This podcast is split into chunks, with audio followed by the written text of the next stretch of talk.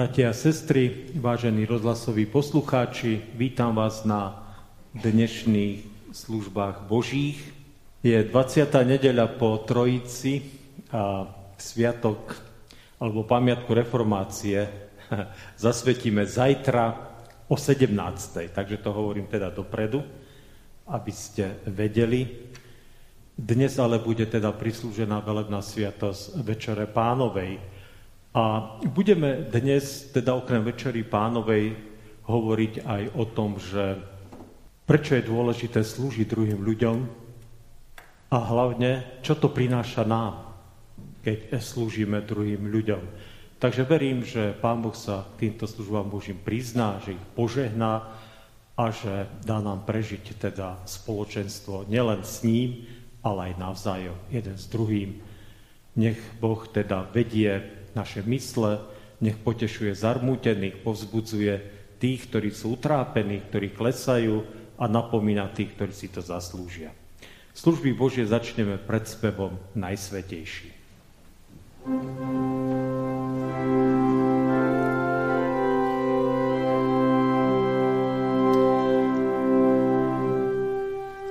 Najsvetejší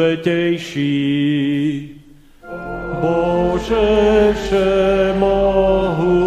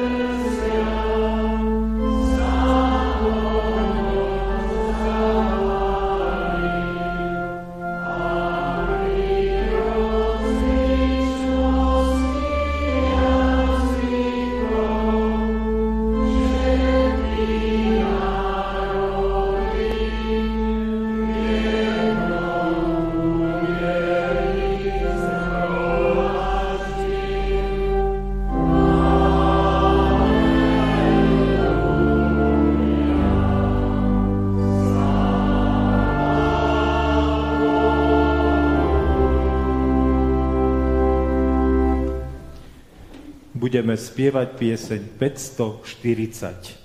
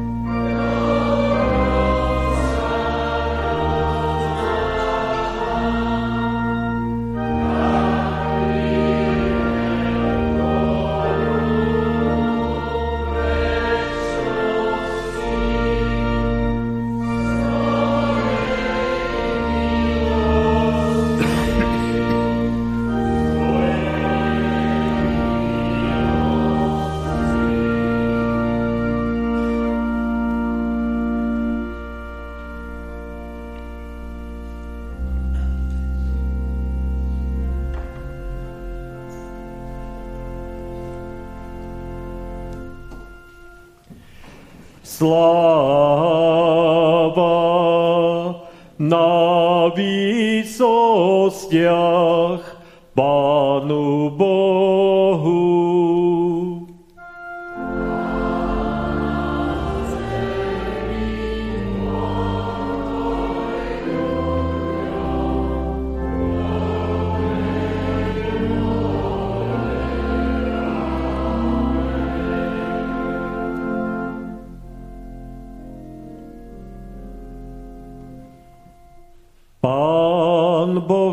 S vámi.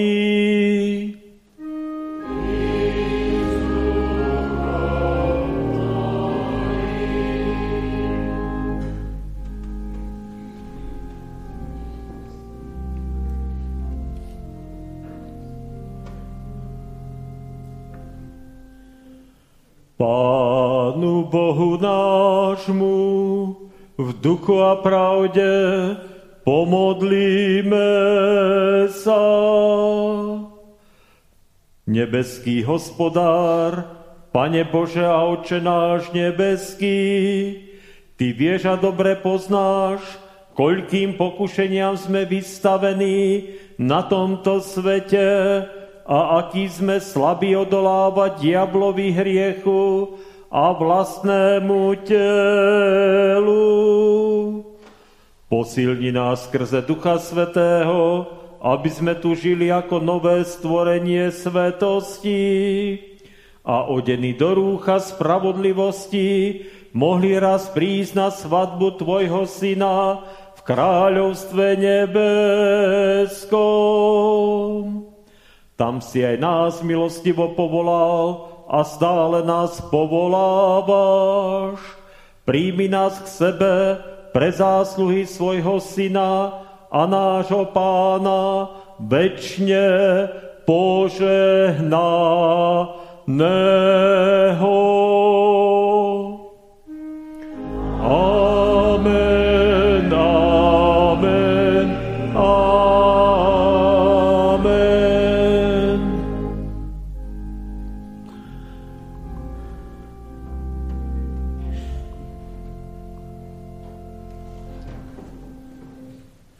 Vypočujte si slova dnešného Evanielia, ako ich máme napísané u Matúša v 22. kapitole. Ježiš hovoril im zase v podobenstvách. Kráľovstvo nebeské je podobné človeku, kráľovi, ktorý vystrojil svadbu svojmu synovi. I poslal sluhov, aby povolali pozvaných na svadbu, ale nechceli prísť. Poslal zase iných sluhov s odkazom. Povedzte pozvaným, aj hľa, pripravil som hostinu, voli a krmný dobytok som pobil a všetko je hotové. Poďte na svadbu. Ale oni nedbali a odišli. Jeden na svoje pole, iný za svojim obchodom a ostatní pochytali jeho sluhov zhanobili ich a pobili.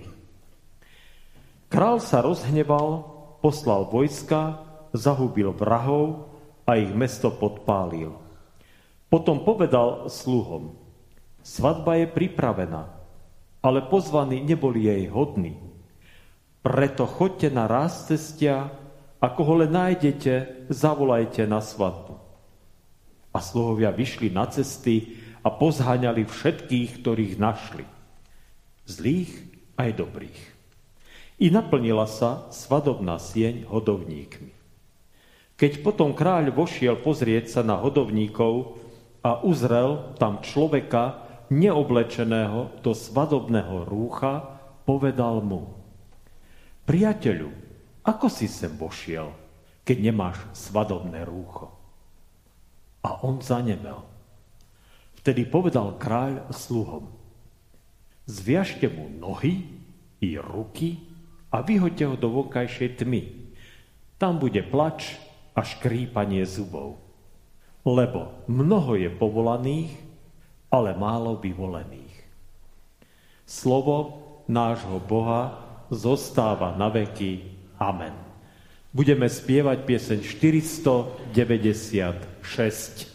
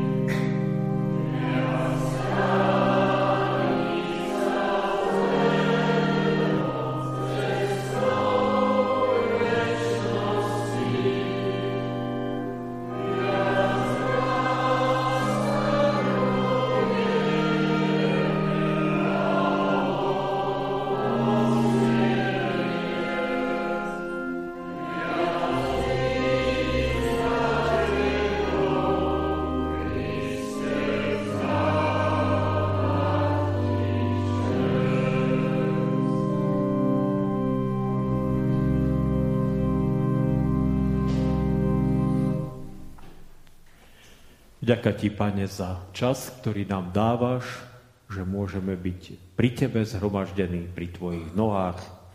A tak daj, Pane, aby sme naozaj prežili a poznali, aký si dobrý a láskavý Pán. Amen. Povstaňte z úcty k Božiemu slovu, ktoré nám e, poslúži ako základ pre dnešnú kázeň. Toto slovo je napísané v Evanieliu podľa Marka, kde v prvej kapitole v 29. až 31. verši čítame Evangeliu Marka, 1. kapitola, verše 29 až 31. Len čo vyšli zo synagógy, prišli s Jakubom a Jánom do domu Šimonovho a Ondrejovho. Šimonova testina, teda svokra, ležala v horúčke a hneď mu povedali o nej. Ježiš pristúpil k nej, chytil ju za ruku a zodvihol. Horúčka jej prestala a ona im posluhovala. Amen. Toľko je slov písma.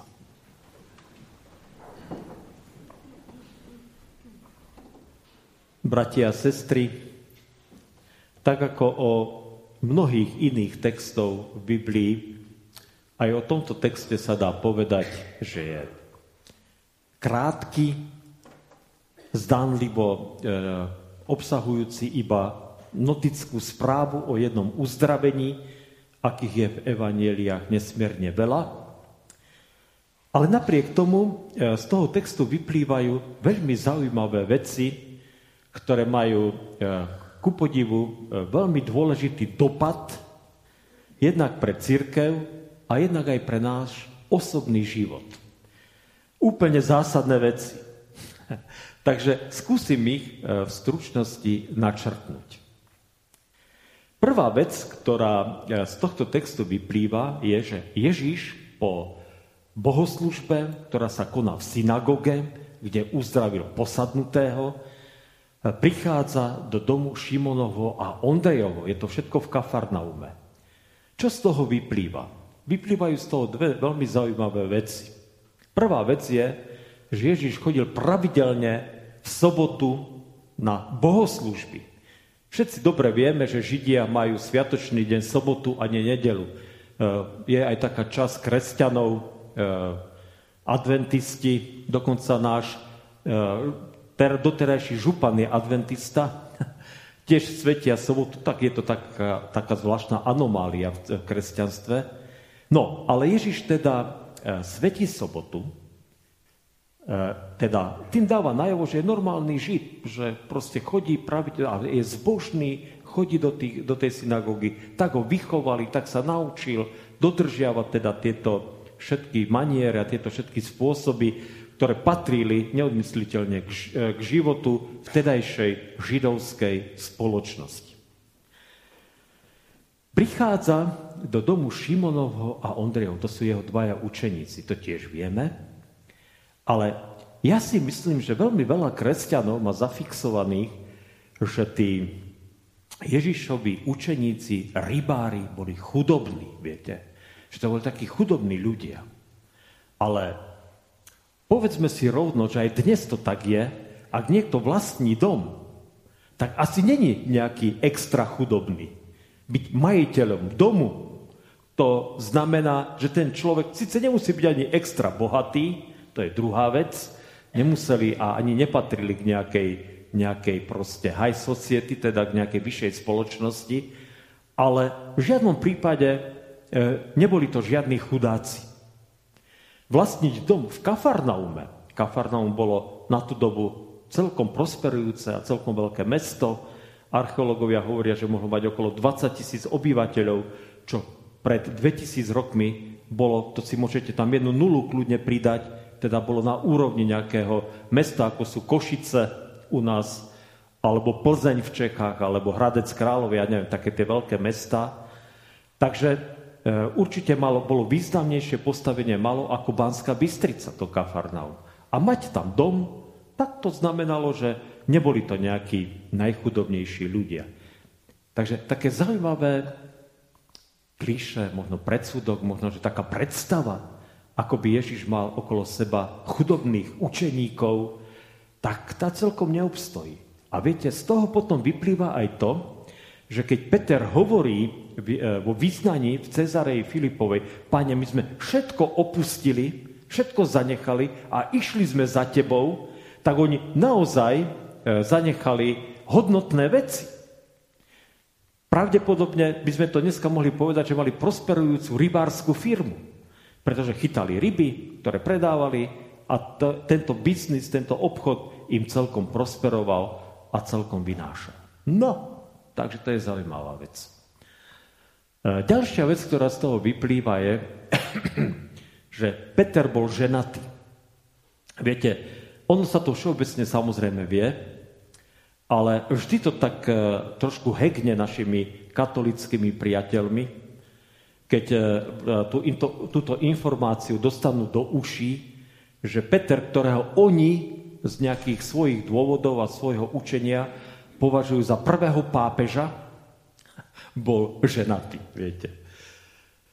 Lebo keď Ježiš uzdravil jeho svokru, tak asi preto, lebo bol ženatý. No však to je úplne jasné a úplne zrozumiteľné. Nemôžete mať e, svokru, pokiaľ nemáte manželku. Tak myslím si, že tejto logike, e, princípe určite rozumieme. To je zaujímavé, viete? Zaujímavá vec. A e, musím povedať, a je to dobré možno, že si tak pripomenúť, že v tom 16. storočí, keď Luther sa rozhodol oženiť mních, ktorý si zobral mníšku a to vtedy bolo proste, v tej dobe to bolo neuveriteľné, aby také niečo sa stalo. Aj keď e, žili častokrát mnísi s mníškami proste v konkubináte, teda že e, v nejakých nemanželských, pohlavných, sexuálnych zväzkoch, ale navonok teda, navonok teda sa nebrali, tak samozrejme jeden z argumentov bol, prečo by som sa neoženil, keď Peter, prvý pápež, bol tiež ženatý. To bol proste neprestrelný argument, ktorý z toho jasne vyplýva a ktorý je absolútne proste nespochybniteľný. A je to jeden z dôvodov, prečo e, reformované církvy, alebo v podstate všetky církvy okrem rímsko-katolickej, nemajú celibát. No, takže všimnite si už koľko vecí z takéhoto textu, a tu sme sa ešte nedostali k samotnému textu. Iba z toho, že ten text je takto formulovaný a napísaný, že opisuje nejakú príhodu, ktorá sa stala e, pravdepodobne okolo obeda, v jedno sobotné, sobotné obedné, alebo také alebo skore, možno popoludnie e, v Kafarnaume pred 2000 rokmi, keď tam Ježíš žil. Ježíš vidí, že tá žena je chorá, ešte tak teda mu aj ho navigujú e, k nej a ten. E, podľa mňa ten dôvod, prečo mu ukazujú e, tú Petrovú svokru, môže byť ukrytý aj v tom, že mu povedali, tak sme rádi, páne, že si tu v tomto našom dome. On ten dom Petra a Ondreja asi používal potom ako takú svoju základňu. Ježiš, keď bol v Kafarnome, musel to byť veľký dom, keďže tam čili dve rodiny podľa všetkého. Takže asi to nebol až taký malý dom. Aj ukazuje sa v Kafarnome tie základy toho domu, tak nevieme, či to sú presne oni, ale bol to, bola to teda taká hutná, veľká stavba, možno, že až taký dvojdom, by sme dneska povedali. Pravdepodobne ten dôvod, prečo ho tam e, proste priviedli k tej žene, bol ten, že mu chcel povedať, páne, vieš, patrilo by sa nejaký obed, však, keď si už na nášteve, ale vidíš, no tak svokra je chorá, no tak žena, ktorá proste to všetko tu má pod palcom a riadí a, a bez nej teda tá kuchyňa nefunguje, tak nič z toho nebude. No. Môžeme si tu posedieť, možno, že nejaký chleba si zajeme, čo ja viem, možno, že nejaké zbytky zo včerajšej večere, ale obed nebude. Taký ten, ako by sa patrilo, keď príde host do domu. Proste tá ženská ruka bez tej proste ženy, ktorá to má všetko pod palcom, ktorá to vedie, ktorá to má na starosti, tak nič sa neudeje. Teraz som to trošku nafabuloval. Samozrejme, človek by sa mohol pýtať, no a čo teda jej dcera? Petrova akože žena a tak ďalej a tak ďalej. Ale vie sa teda zase z iných správ, že vždy tá najstaršia žena v domácnosti bola rozhodujúca. Naozaj e, na nej všetko vyselo a ona dávala príkazy tým ostatným ženám, ktoré v podstate boli podriadené. To teda ten systém tej spoločnosti a tej veľkej rodiny Jednoducho v tej dobe takto fungoval. Nevesta ani dcera sa proti e, matke alebo svokre nemohla postaviť. To proste bolo nepredstaviteľné v tej dobe.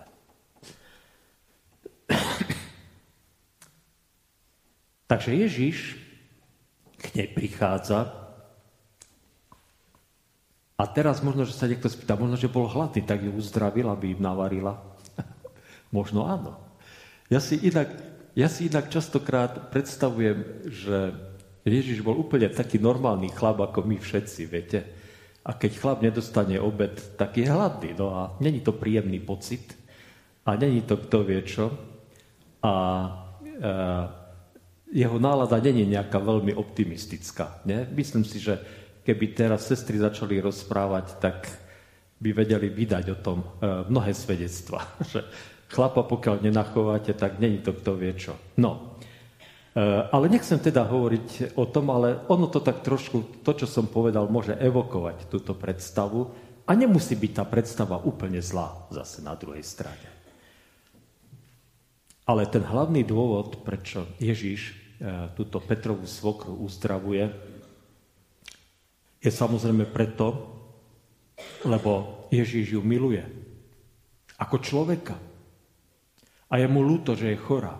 Tá horúčka mohla byť veľmi zlá a tá jej choroba vôbec nemusela byť až taká jednoduchá a ľahká. Vôbec to nemuselo byť také, že mala nejakú zvýšenú teplotu, tak radšej ležala v posteli s tým, že prejde, prejde pár dní a ona vstane a, a bude behať ako rybička. Mohlo to byť veľmi zlé. Ale Ježiš nemiloval len Petrovú svokru. Ježiš miloval ľudí okolo seba, ktorých mu bolo vždy ľúto. A túžil po ich záchrane a túžil potom, aby mohli žiť plnohodnotným životom.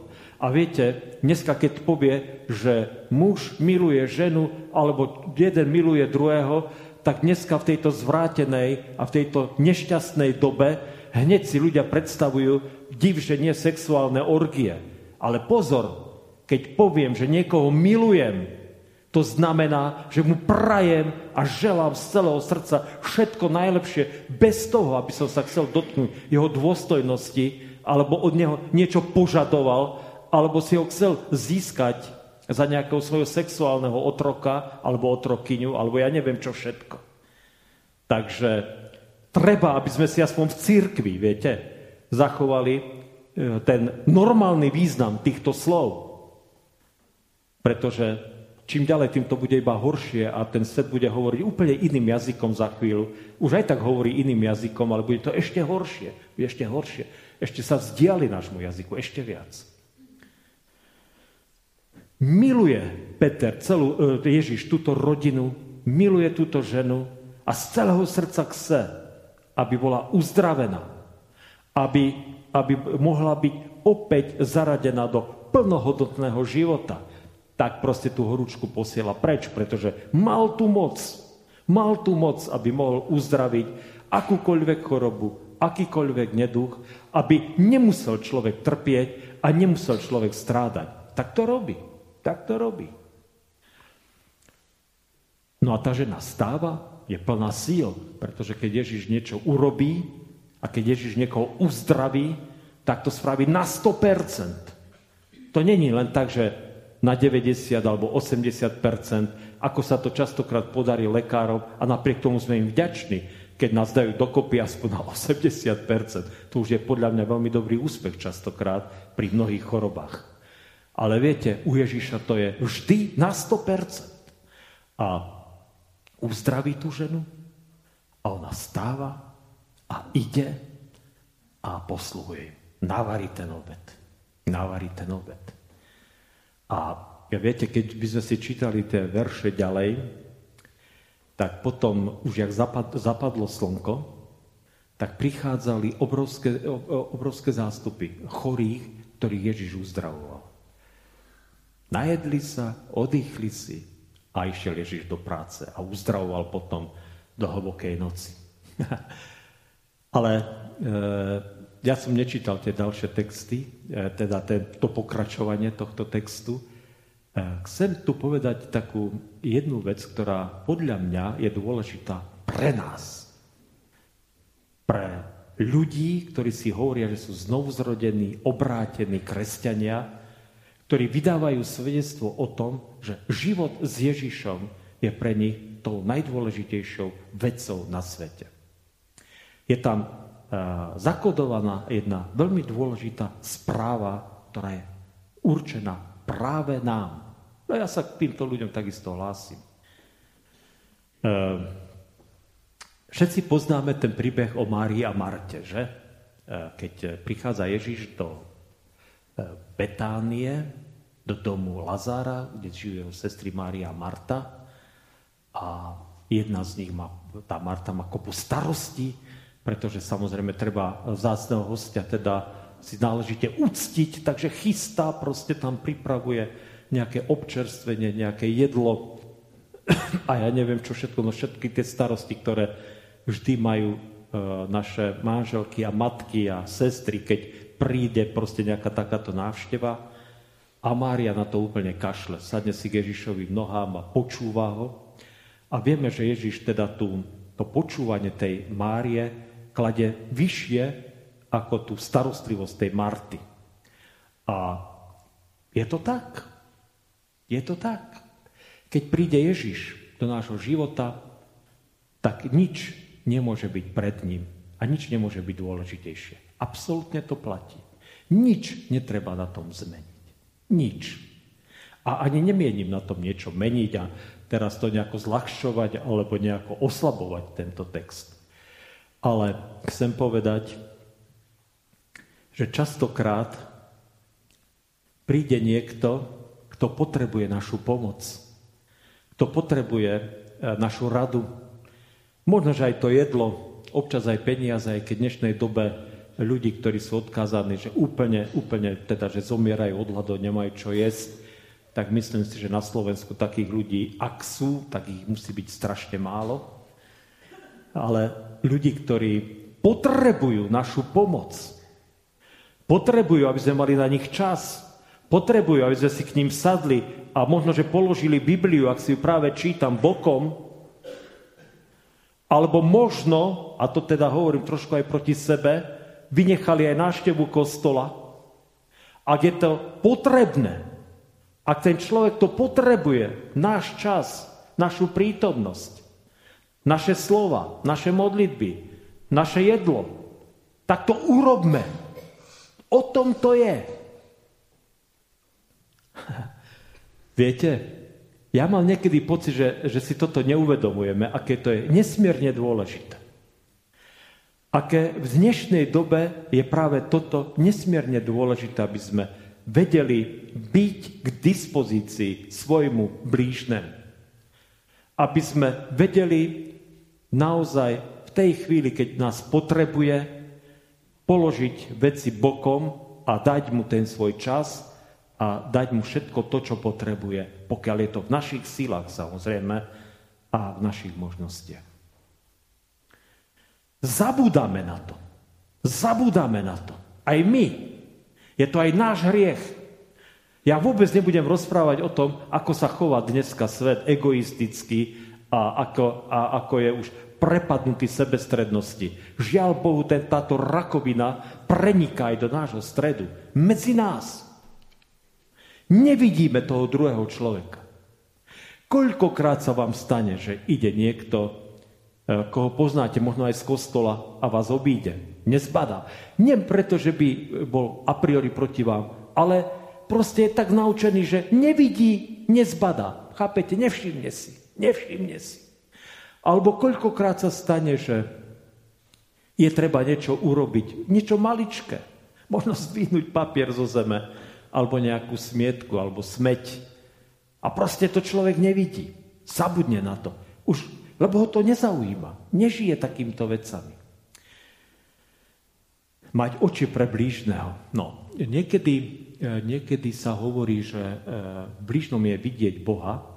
Ono to samozrejme do veľkej miery funguje a platí. E, keď, keďže Boh nám ponúkol svoju spás skrze obec svojho syna a tým ukázal tú nesmiernu lásku, ktorú má k nám, tak samozrejme my to nemôžeme túto lásku Bohu odplatiť.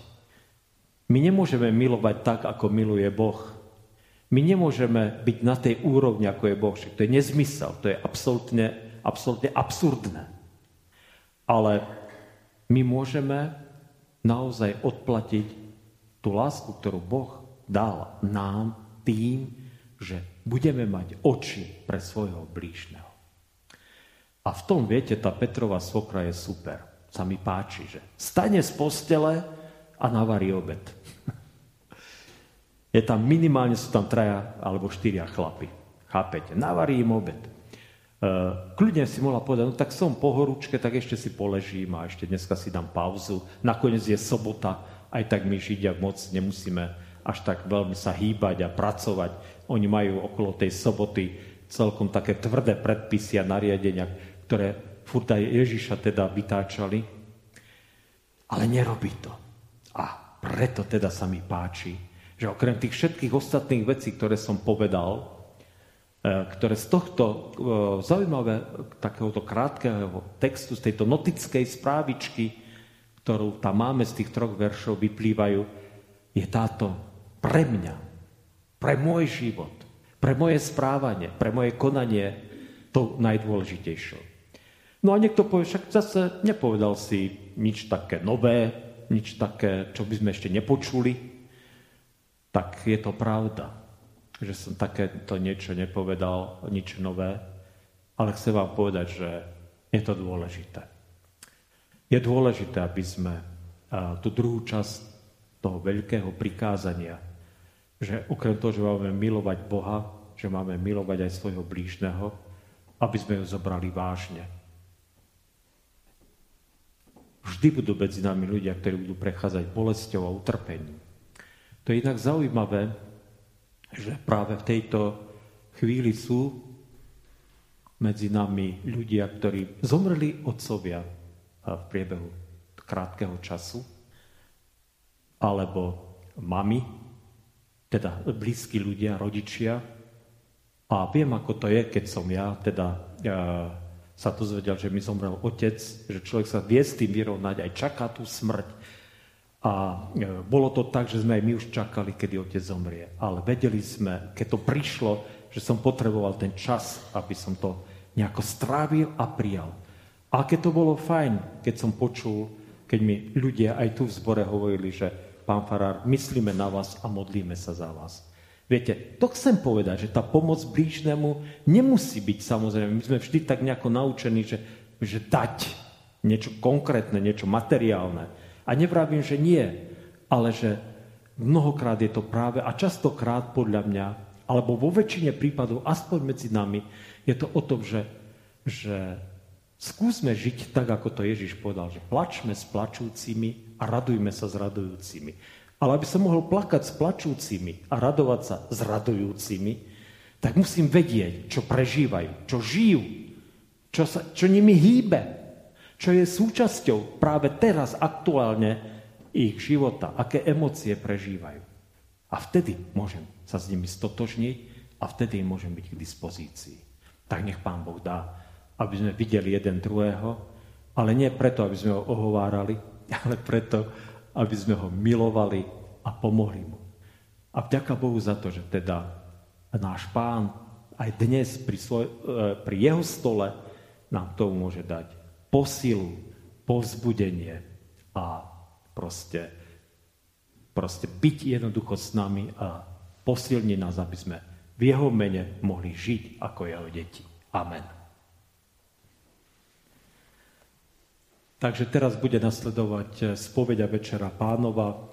Eh, je, taký, je také, nie nariadenie, ale odporúčanie v církvi, že k tej spovedi, alebo odpovedať na tie spovedné otázky môžu aj ľudia, ktorí nakoniec nepôjdu k večeri pánovej, pretože uvedomiť si svoju slabosť alebo hriešnosť je vždy dobre pre všetkých. Takže nechcem povedať, že to musíte urobiť, ale aj keď nejdete k večeri pánovej, že to môžete urobiť. Takže prosím teda, aby ste povstali a pred vševedúcim pánom Bohom podľa svojho najlepšieho vedomia a svedomia mi odpovedali na tieto spovedné otázky. Pýtam sa vás, uznávate úprimne a pokorne, že ste proti pánu Bohu zhrešili a jeho nemilosti zaslúžili. Uznávate? Uznávať máte. Lebo ak by ste hovorili, že nemáte hriechov, sami by ste sa klamali a nebolo by vo vás pravdy. Ľutujete kajúcne a úprimne, že ste sa srdcom aj myslením, slovami aj skutkami hriechov dopustili a tým Pána Boha roznevali. Ľutujete? Ľutovať máte podľa príkladu všetkých kajúcich hriešnikov – kráľa Dávida, ktorý si žiadal čisté srdce, ženy hriešnice, marnotratného syna, plačúceho Petra, kajúceho Lotra a iných. Veríte, že vám Boh z lásky a milosrdenstva a pre zásluhy, umúčenie a smrť svojho syna odpustí všetky hriechy. Veríte? Veriť máte, lebo tak Boh miloval svet, že svojho jednorodeného syna dal, aby nezahynul, ale väčší život mal každý, kto verí v Neho. A napokon, či sľubujete, že s pomocou Ducha Svetého zanecháte svoje zlé obyčaje, odpustíte previnenia tým, ktorí vám ublížili, budete sa vystrihať hriechov a polepšíte si život. Sľubujete? Sľubovať máte, lebo tak má svietiť svetlo vášho života pred ľuďmi, aby videli vaše dobré skutky a velebili Otca, ktorý je v nebesiach. A teraz, milí bratia a sestry, vyznajte svoje hriechy vševedúcemu, spravodlivému, ale aj milostivému Pánu Bohu a v úprimnej modlitbe spovedajte sa mu takto. Môžete si sadnúť. Zmiluj sa nado mnou, Bože, podľa svojej milosti. Pre svoje veľké milosrdenstvo odpust moje priestupky. Dokonale ma obmy z mojej viny očist ma od môjho hriechu. Som si vedomý svojich priestupkov a hriech môj predo mnou je stále. Oproti tebe samému som zrešil, páchal som, čo je zlé v tvojich očiach. Ty máš právo odsúdiť ma a zatratiť, lebo bol prestúpený tvoj zákon a znevážená tvoja vôľa. Svedomie ma veľmi obvinuje a moje srdce je ubolené a zoslabnuté po ťarchovým. Ty však, pane, máš moc odpustiť a zmeniť ma. Prosím ťa, pomôž mi. Srdce čisté, stvor mi, o Bože, a obnov vo mne ducha pevného. Od svojej tváre nezavrhni ma a svojho svetého ducha mi neodnímaj. Navráť mi radosť Tvojej pomoci a duchom poslušnosti podoprí ma. O Pane, Ty mi otvor pery, nech moje ústa Tvoju chválu zvestujú. Amen. Náš milosrdný nebeský Otec vypočul vašu modlitbu a prijal ju ako znak vášho úprimného pokánia. Povstaňte a odpovedzte. Veríte, že keď vám teraz ja, nehodný Boží služobník, dám rozrešenie, odpustí vám Pán Ježiš Kristus všetky vaše hriechy. Veríte? Ja teda z poverenia pána Ježiša Krista, ktorý povedal, ktorýmkoľvek odpustíte hriechy, odpúšťajú sa im a mocou zverenou mi od Boha cez církev, udelujem vám, kajúcim hriešným ľuďom, Božie odpustenie hriechov. Robím tak v mene Otca, Syna i Ducha Svetého. Amen. Teraz prosím, keby ste zostali stáť, bude nasledovať liturgia k večeri pánovej. Potom, keď sa obráti k oltáru, tak si môžete sadnúť. Liturgia začína od strany rímskych 31 v našich spevníkoch.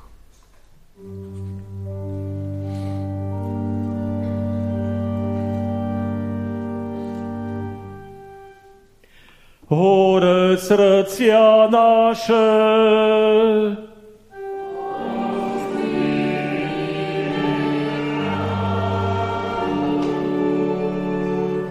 vďaku vzdávajme hospodinu Bohu nášmu.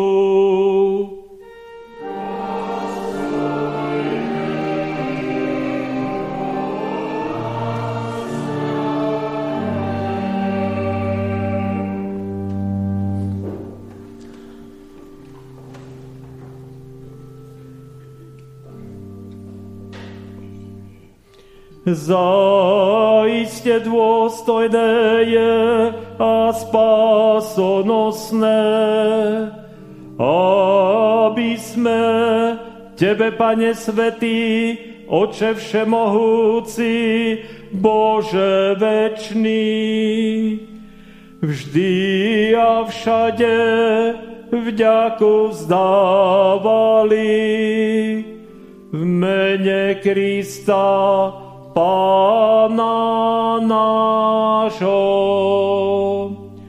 Pre Neho si láskavý k nám.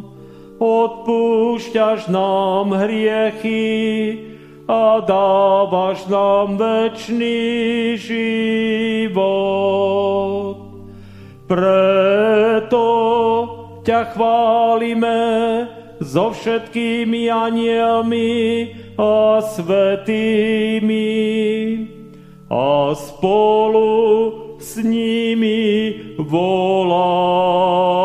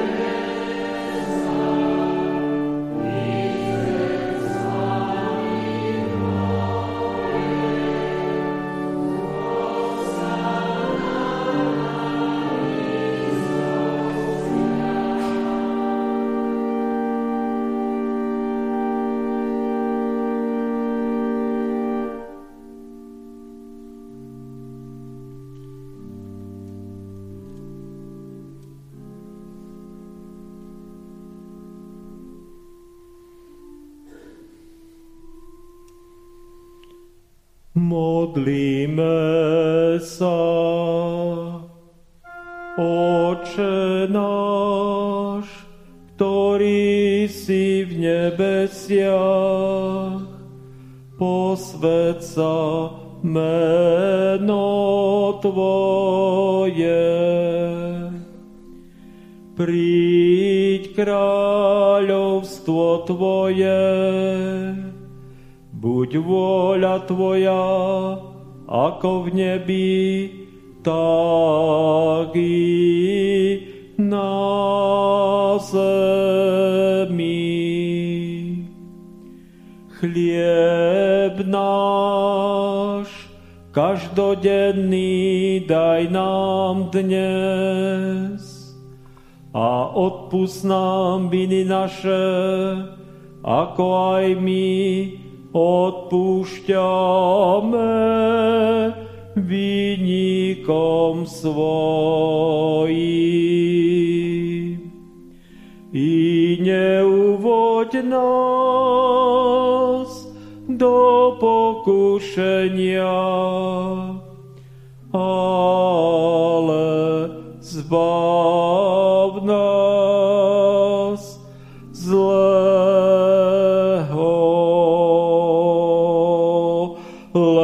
Tvoje je. Kráľovstvo i moc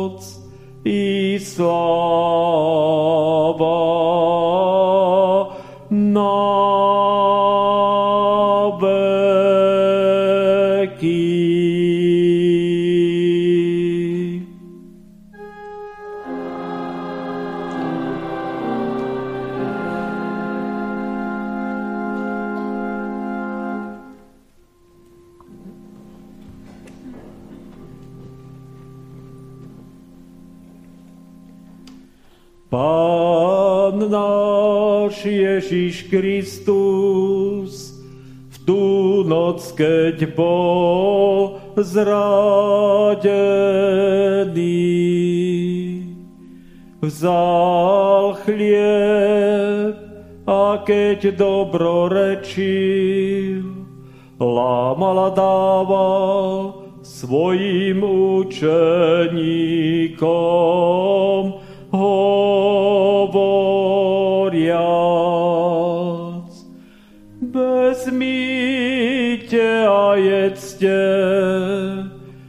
Toto je moje telo, ktoré sa za vás vydáva.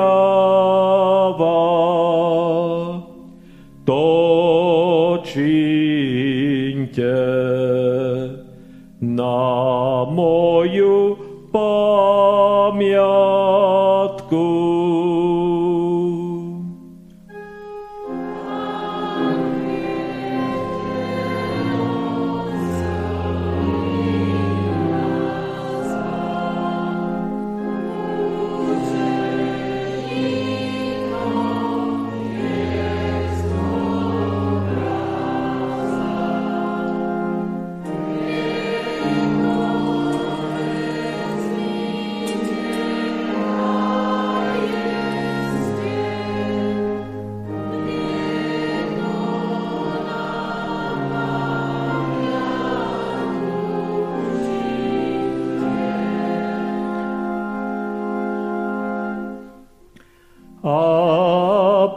Podobne po večeri vzal kalich, dobrorečil a dal im hovoriac.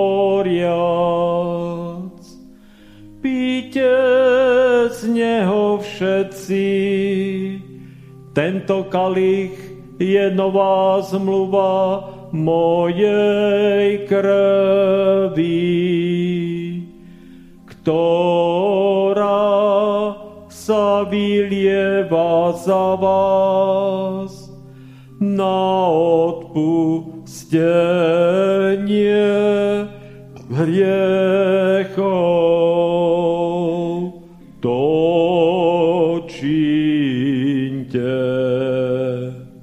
kedykoľvek budete piť na moju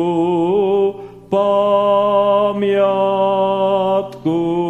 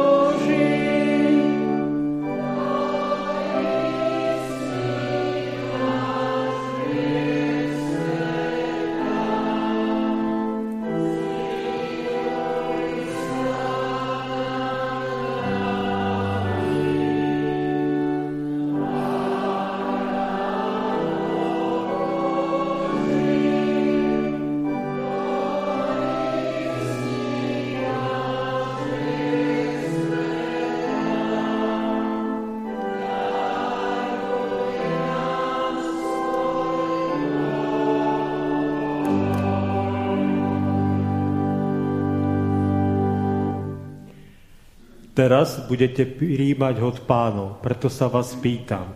Veríte, že pod spôsobom posveteného chleba a vína budete príjmať pravé telo a krv Ježiša Krista? Veríte? Nech sa vám stane podľa vašej viery. Teraz už pristúpte, príjmite osobné rozrešenie a dary Božej milosti. Zvestujte smrť baránka nevidného a oslavujte ho s ďačnou mysľou. Nech Pán Boh žehná vaše, e, vaše kroky, nech žehná vaše životy. E, to vám prajeme aj s Martinom, teda v tom nasledujúcom týždni života. Prosím, ešte pod, e, príjmite požehnanie a na záver, potom po požehnaní, budeme spievať pieseň 649. Pokoj Boží, ktorý prevyšuje každý rozum, ten chráni a ostríha srdcia i mysle všetkých vás. V Kristu Ježiši, Pánovi našom, požehnanom od teraz až na veky vekov. Amen. thank you